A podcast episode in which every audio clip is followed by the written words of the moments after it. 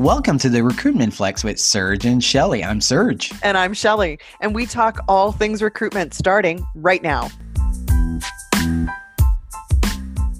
Bonjour and welcome to the Recruitment Flex. Shelly, so many great guests in 2024 already. I know. We've got a big dog here. We've got a big guest. I don't know if he's going to appreciate you calling him a dog, but anyways, I am very pleased to introduce our guest today, Chano Fernandez, who is co-CEO of the company Eightfold. Chano, welcome so much to the show. Thank you so much for having me. And by the way, Serge, I have a big dog at home, so that's. Oh, do you? Okay. What type of dog? Uh, I need he's to a, know now. He's a Labrador. He's a lab, but he's um, yeah, he's heavy. He's around what 25 kilos, 55, 60 pounds, whatever. So it's a big one. Yeah, that's okay. a big Labrador. Yeah. so Chano, can you just share with the audience a little bit about who is Chano and maybe give us a glimpse into your journey in HR tech? Yeah, thank you, Shelly, for the question. I'll make it brief. As you can tell from my accent, clearly not native in English speaker, born in Spain, lived most of my life across Europe. Started my career in consulting and then is always being enterprise B2B software since very early days, right after McKinsey. And it started mostly in HR tech clearly uh, already at SAP, 10 years at Workday, and now continuing at Eightfold. So I've been trying to learn more about HR practitioners. Obviously, the software is a part of it, but I'm much more interested on how we can help uh, HR leaders and CHROs and HR departments to do a better job for their employees and their workforces. That is a big decision and a big move to go from a world renowned company like Workday. You say Workday, and everyone in our industry knows exactly who they are. So I am going to put you on the spot here and ask you why would you move away from Workday and why would you choose Eightfold? Yeah. Like, there's a lot of HR tech vendors out there. I'm sure you had your pick. Talk to us a bit about that, your decision. Yeah let me answer first the decision, right? I think Workday gave me an opportunity to help transform HR in the cloud. And simply speaking, I believe and I'm convinced Eightfold is very well positioned to provide an opportunity to transform HR in AI, right? And we can talk a little bit about that one. Mm-hmm. You said Workday, and everybody will know who that company is. And tell you that in 2014, I was managing a large business as SAP. And I moved to Workday. It was a very small business in Europe, and it was yeah. around 400 million total revenue ARR in 2014. And I was calling customers. And of course, maybe it was part of my English, but work what? And what do you guys do? So mm-hmm. clearly, it's been a fascinating growth story, and of course, today will be well renowned and known company, mm-hmm. but that was not the case back then. So I guess I can see similarities on Eightfold a few years down the road, but we have a, a hell of a lot of work ahead of us mm. to get there. Okay. So when you look around the landscape, tell us what was it? What yeah. are the similarities that you see in Eightfold? And the opportunity. Well, more than the similarities, Shelly, I would say try to be thoughtful when you make career decisions, right? Mm-hmm. I'm privileged that there are opportunities out there, definitely. And I very openly share that first you need to be aligned with the purpose of the company and certainly aligned with what Eightfold is trying to achieve, which is help everyone to create the right career for them in the world. Mm-hmm. Secondly, you need to share a common value systems, and that's tremendously important to me, of course. Then I would say potentially this is in particular order of prioritization. Is there a great technology platform? Is there a solution disruptiveness here that is solving real business problems and use cases that I can understand? And of course, Eightfold is providing that opportunity for me in AI. Do you think that you can attract great talent and great people on the bus that you can set a great North Star ambition and execute upon that one okay. and have some fun along the way. I like to build. As I say, Eightfold is a bit smaller today than it was Workday in 2014 when I joined, but I gave you a little bit the analogy that I like the building part and potentially the fast growth acceleration processes and learnings that grow through those experiences. You know, before joining Eightfold, I did my homework because anyone can make a wrong decision, but I will not forgive myself for not doing the right due diligence. So clearly, I review a lot on the technology and I talk to customers and to partners and to industry analysts. And I thought this seems like a, a fun opportunity to work on. Okay. I love the uh, comparison of Workday in Europe in 2014 and Eightfold in 2024 mm. because Serge and I were passionate about technology and HR tech. And so we're probably a lot more familiar with Eightfold than maybe a lot of our audience. Can you give us that elevator pitch? What is Eightfold? Yeah, well, and listen, Eightfold today is potentially three times larger without disclosing much more than it was Workday in Europe okay. in 2014, right? So it's okay. certainly much okay. larger than that part. Of course, Eightfold mm-hmm. as a whole, right? So Eightfold is an enterprise talent intelligence management platform. At the end of the day, in order to fulfill our purpose to provide the right career for everyone in the world, I think at the core, it does a great job in terms of creating a good match between job opportunities and skills, right? And doing so in a very automatized process. But of course, you know, it does a well talent management and internal mobility and succession management and a lot on talent acquisition. So clearly most of the elements, and that's why I say a platform that you need to manage your talent, they are there. And clearly we're working on that fulfillment of that vision. So, Chano, I want to jump into co CEO. Like myself and Shelly have tried to do this at the podcast and it failed miserably because Shelly wouldn't agree to everything I said. And then we had to figure out a different solution. So, you've been co CEO at Workday and now you're co CEO at Eightfold. How does that work? Who makes that final so, decision? Okay, Give us the 51. Yeah yeah, who has the 51? There, I guess there are ways to look at this, right? The first thing is maybe I'm not good enough or mature enough to be just a sole CEO. That's okay. We all need to improve. we need to learn. I need to grow. So I guess there is a part of that one. Honestly, and we can talk about the one at Workday, right? But this one was more by design, was my initial proposal when I started to talk to Ashu, right? And it makes a lot of sense when you think about it. CEO is a very lonely job and, and there are not many people sometimes that you can talk about a lot of things that are involving either strategy but also people decisions in the business. So you have someone to partner with.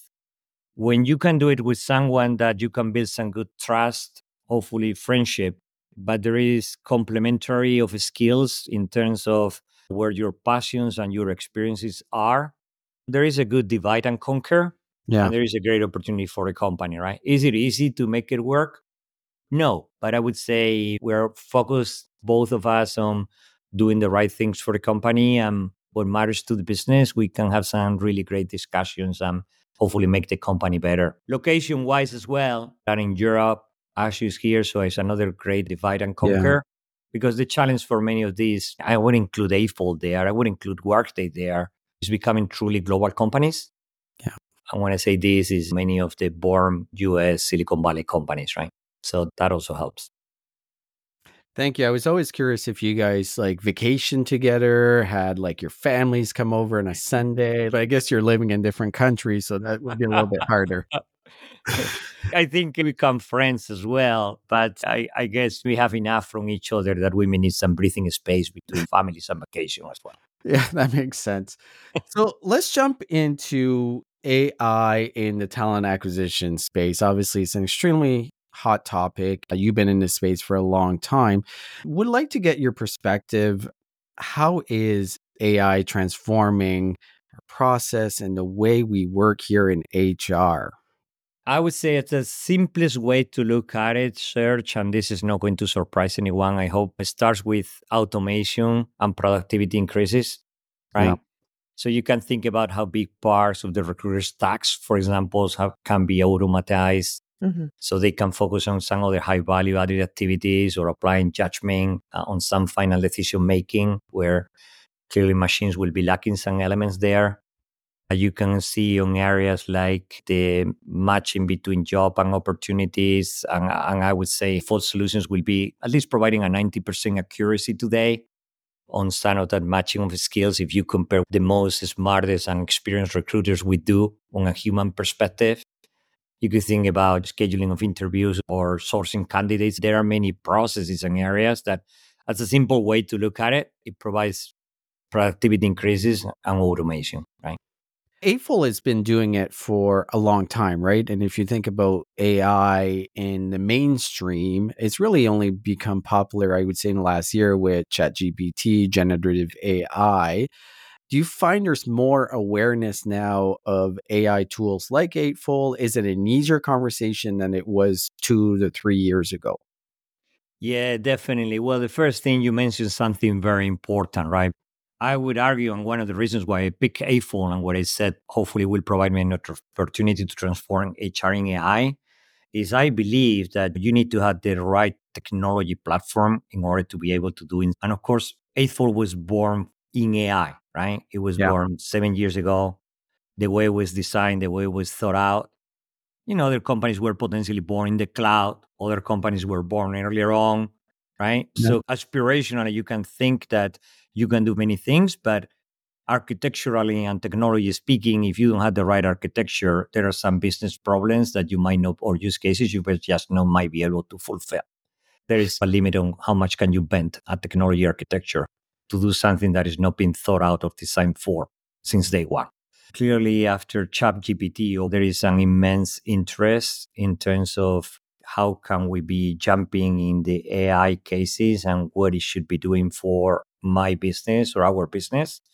And this is potentially one of those first technologies where now you also have a responsibility when I say to have some sort of understanding on from an ethical perspective. Yeah, you will not be the experts on what the algorithms are producing, but you need to ensure that there is a responsibility and accountability for you keeping those algorithms as clean as possible, as non-biased as possible, and as ethical as possible. Eh, that's a perfect segue to where I wanted to go. Recently read the book The Algorithm when she did a deep dive on companies in this space and how they're leveraging AI. But what I found really interesting and really kind of shocked me, even though I'm in this industry and I spend a lot of time researching how much snake oil there is out there, right? And we're going to see a lot of it. If you go to HR Tech or any of these shows, everyone just stamped AI on their product. It looks like they printed it off the day before and they made oh, sure oh, yeah. they had AI on the boot.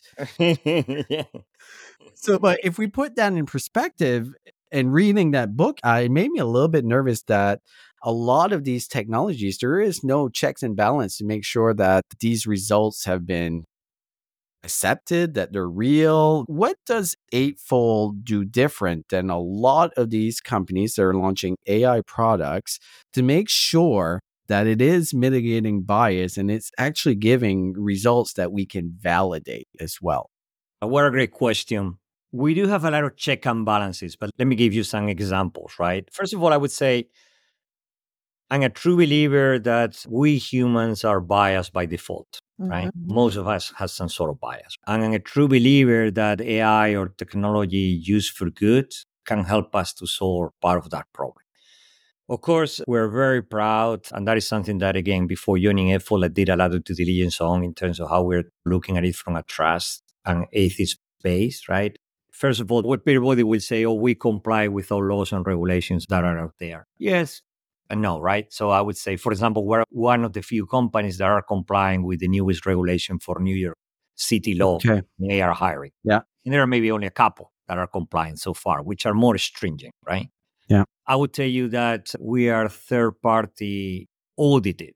And not many companies would be third party audited. They would say we have our internal check and balances. For example, we are not going to be delivering a new model if we are not certain that the previous model is completely working. But then, of course, through some of these laws or regulations and even working with our customers, basically need to prove things like what we call or is called perturbation testing. So let me give you an example at the end of the day, some of the main bias categories, which are usually gender, race, nationality, disability or not disability, if you have an education degree or you don't have an education degree, what we go through is I give the machine, let's say, a number of resumes, and then I go with the machine and we do this with our customers and we do this on our own tests And now I'm not Chano any longer. Now I'm called Maria.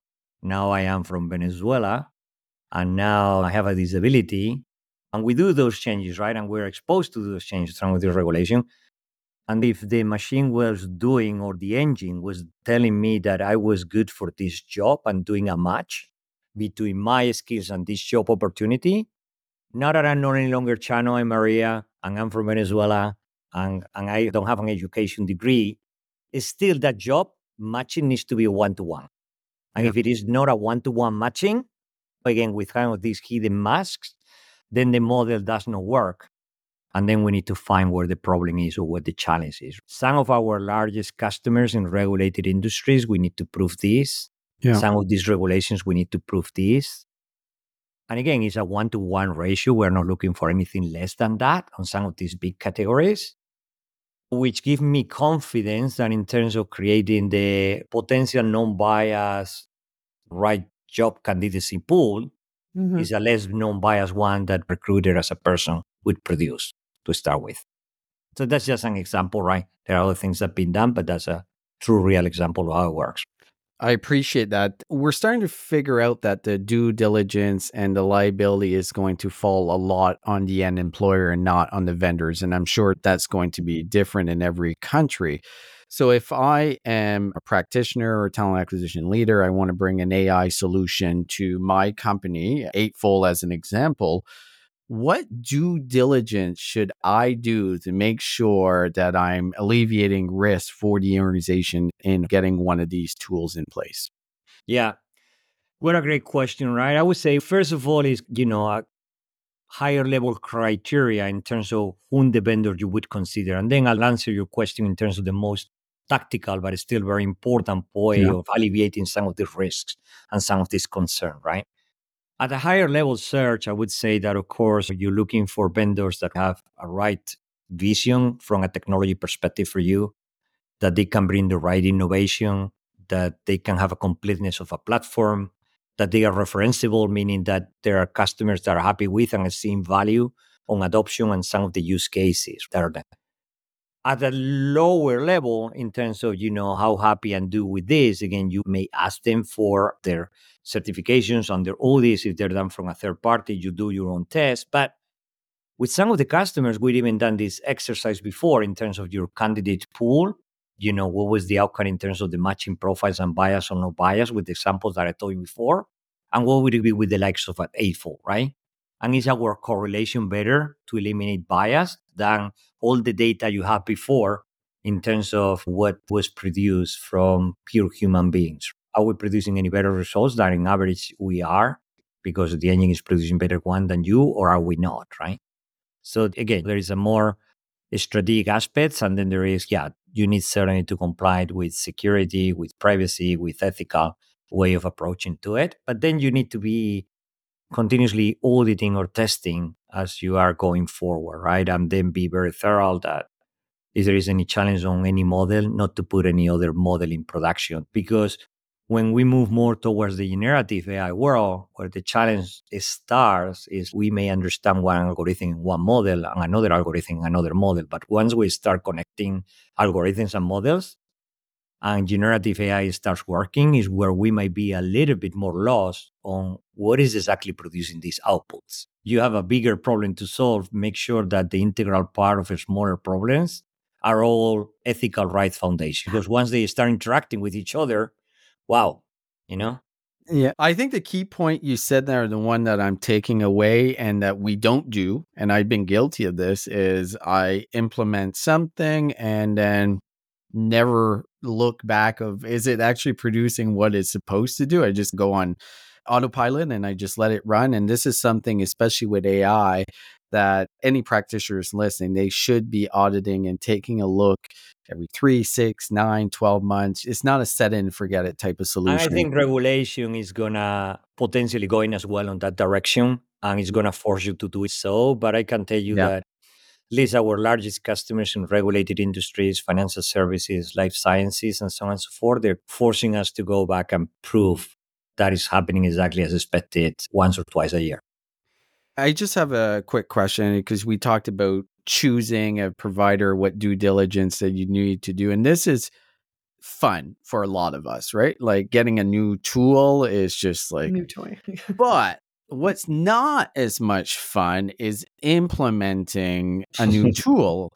I, I don't even want to talk about implementing Workday. That is, it's a project, right? Implementing Eightfold is obviously probably not as deep. But what advice would you have for a practitioner? They've decided on Eightfold. What should they look at first before they start implementing?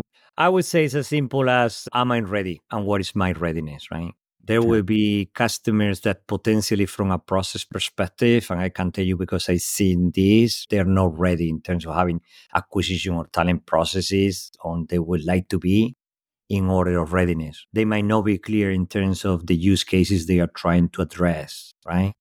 There might not be clear in terms of the KPIs and visibility and insights they want to have on the dashboarding and reporting, and hence how should I be implementing and configuring the solution, right? So it's part of that readiness. Then I don't think it goes that much. Is yeah, it would be potentially initial implementation, as you say, that implementing a core HRIS. But of course, technology may work, but we've always been saying, yeah, readiness, and then you need to prepare for change management, and you need to prepare for governance on the processes and how you're going to be making decisions. So this implementation and how you're going to be making enablement and training, and how you're going to be thinking that you're going to be adopting innovation because we produce a lot of innovation. Before, customers were always asking, are you going to be innovative enough? Now, especially with larger customers, part of the challenge is how do we expose innovation to them? How did they understand the one that brings value to them? And how they're going to be adopting that one? And even once it's being implemented, how are you going to be living with the solution afterwards? Are you going to be, Yeah. you know, doing it internally? Is going to be a partner supporting you? Because as we know, since the SaaS solutions, they are live and they're continuously bringing new options for you to take on in terms of additional value. Some might be relevant to you. Some might not be that relevant to you in terms of the business problems they're solving for. I want to come back to what I've been talking a lot about this year as well is the trends in 2024 around talent intelligence.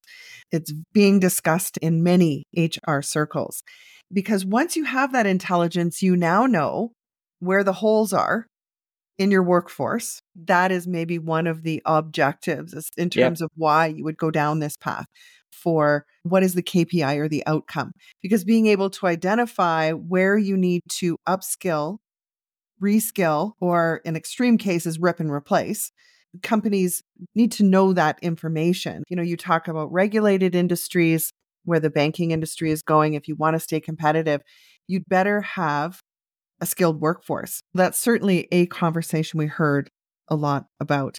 Yeah. What advice for leaders would you have in terms of once you have this information, what is it they need to be ready to do with it? Yeah, what a great question. First of all, going really into this direction of skills, which we're talking about, first of all, I believe that talent is everywhere, opportunity is not, right? And sometimes with people with certain degrees or not. So I think it's going to provide much more opportunity, hopefully, for underserved backgrounds or underrepresented minorities Mhm. which I'm pretty excited about.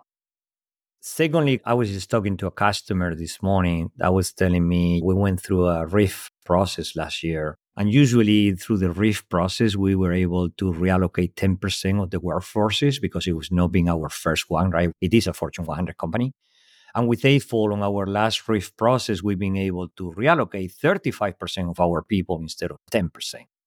And that's been because of our ability of understanding some of the skills that we had and that could be applied to other opportunities within the companies, which, as you can imagine, is very enlightening for me to hear because somehow you feel like you contributed from 10 to 35% on a big hmm. RIF that was like 3,000 employees. There are quite a number of families there that hopefully we did a little bit of our part to help them out to have an opportunity within that company that was their will. But clearly, going through this process in terms of my skills today and the to be skills, because what companies are trying to identify first is the taxonomy and where do I have my inventory today.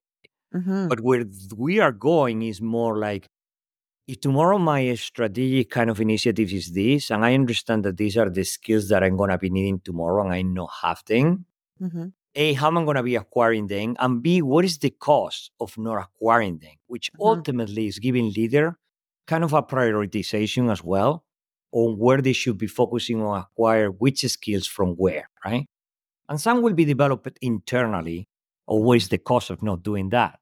And that is where we're talking with companies on internal mobility. That's where we're, companies are trying to create interim projects or gigs where people can get some certain skills that they may need to develop a job, right? Mm-hmm. That is what we see going in the companies today, but it's clearly early stages. I would say there is a lot of try to figure out right now on companies on how they will work since we've been talking for a few years now in skills and implementing it. And there is the trials, which is good trials in terms of if I'm providing these temporary work projects to get more skills, is I'm providing more internal mobility.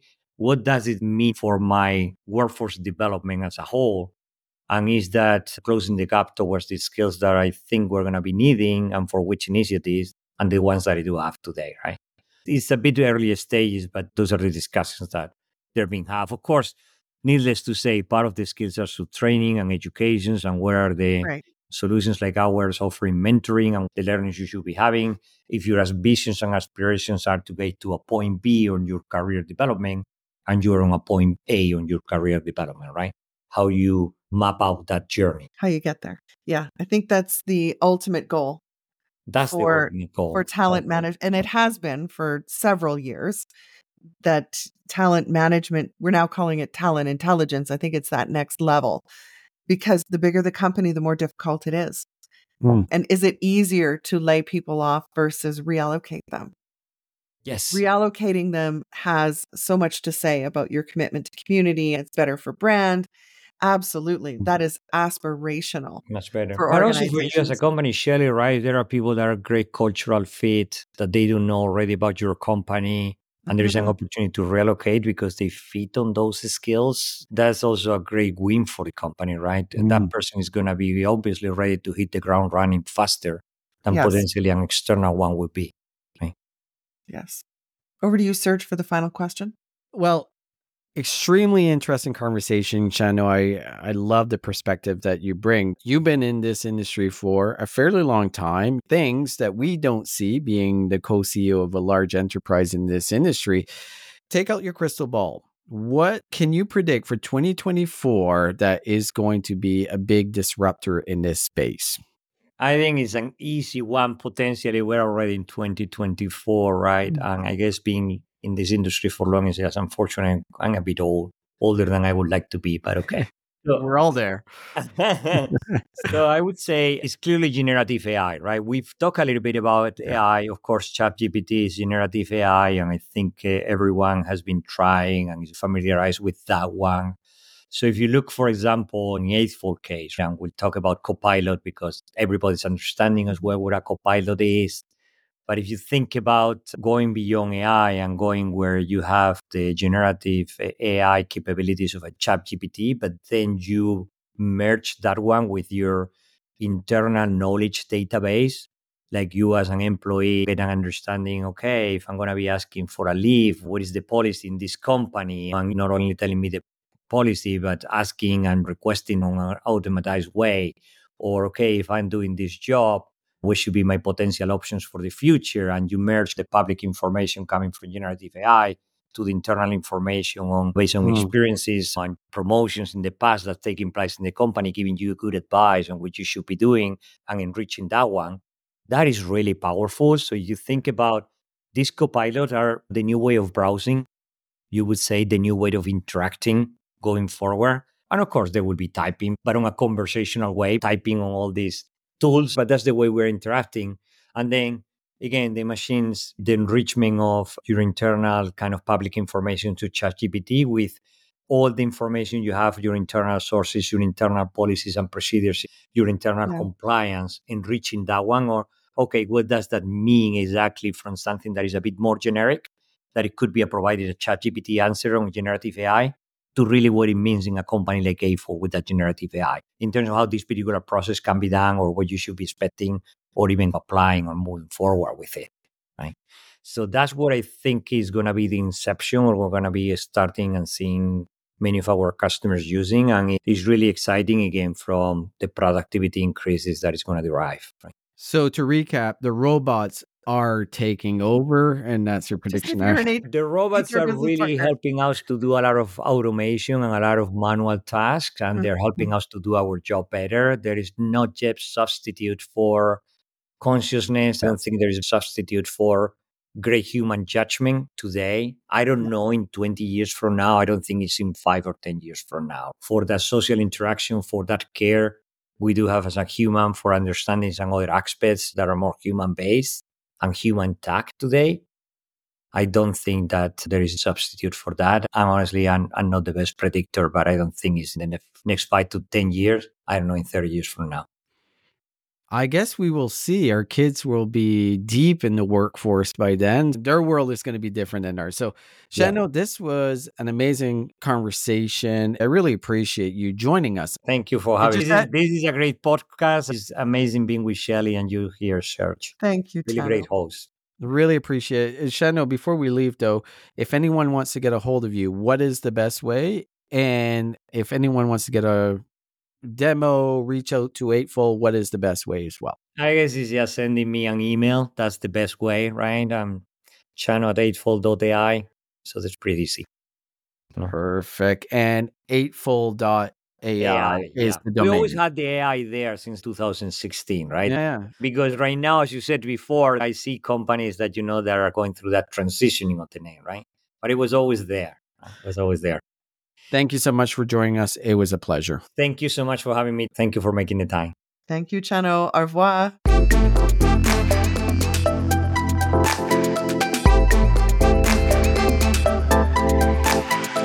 Shelly, let's face it, texting candidates is the easiest way to hire quicker today. But your cell phone doesn't connect to your ATS. You're sharing your personal number with strangers. That's pretty scary, right, Shelly? And Mm. it's not even legally compliant. Mm, this is where our friends at Rectex come in. They've created simple yet powerful text recruiting software that works with your ATS. Plus, it's designed by recruiters for recruiters, so you know it works. To learn more and book a demo, visit www.rectxt.com, mention the recruitment flex, and get 10% off annual plans.